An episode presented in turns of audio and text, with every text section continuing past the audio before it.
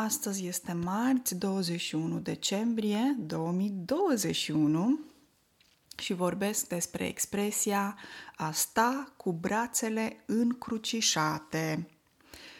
Când o persoană stă cu brațele încrucișate, înseamnă că acea persoană nu muncește, nu se implică și nu face nimic.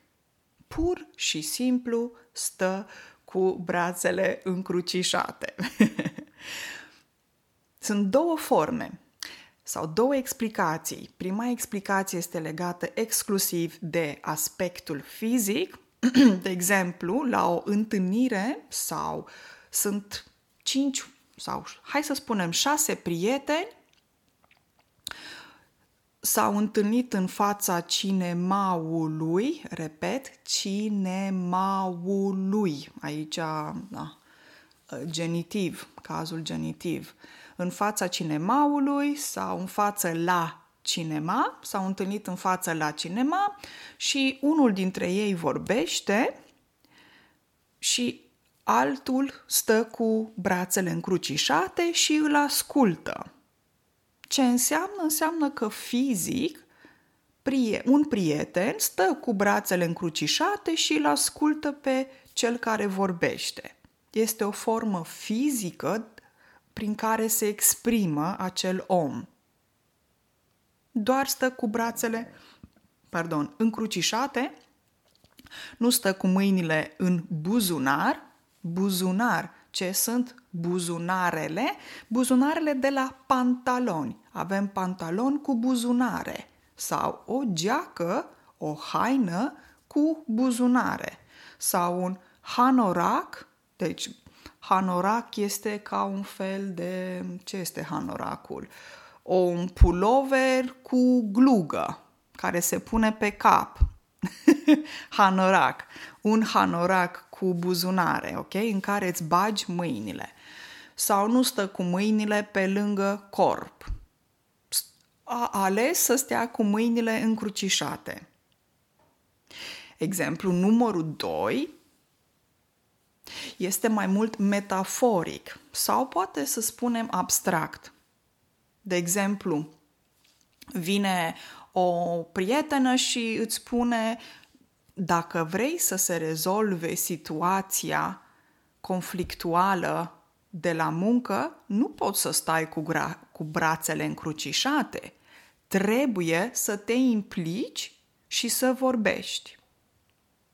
Aici este mai degrabă o formă abstractă în care acea persoană care vorbește îi sugerează prietenei, prietenului, să nu stea cu brațele încrucișate, adică să nu facă nimic. Trebuie să facă ceva, trebuie să se implice, să nu fie pasiv. Există expresia asta în foarte multe limbi. Um, crossed arms în engleză și în norvegiană avem crise, crise, crise de armeri, mai multe, mai multe limbi și în spaniolă și în mai multe limbi. Pentru că forma asta fizică,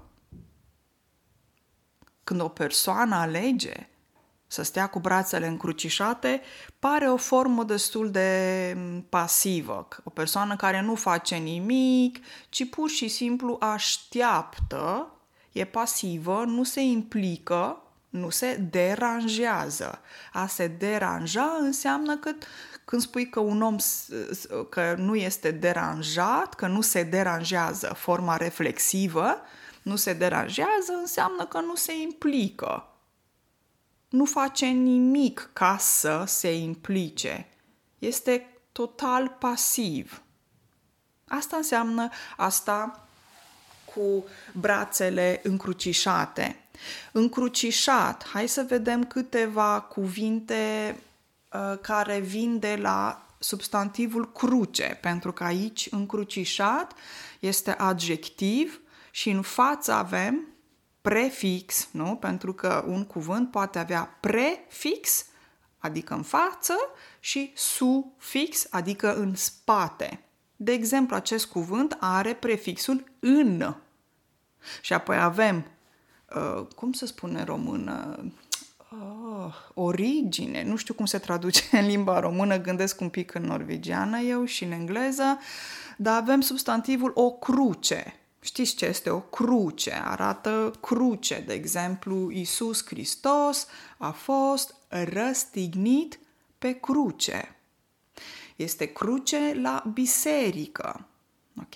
Cruce, care arată aproape ca un X. Ok? O cruce, adjectiv încrucișar, uh, încrucișat, substantiv o încrucișare, uh, ce mai avem? Da, ok? Asta puteți să vi le notați pe o hârtie, pe un post-it, le lipiți pe, pe oglinda de la baie și vă uitați și repetați iar și iar și iar. Ăsta este secretul când învățăm o limbă nouă. Și eu am fost în situația asta când am învățat limbi noi și îmi dau seama cum este să înveți o limbă nouă, ok? Și prin repetiție, cum se spune? Repetiția este mama învățăturii. ok, v-am învățat o expresie în limba română.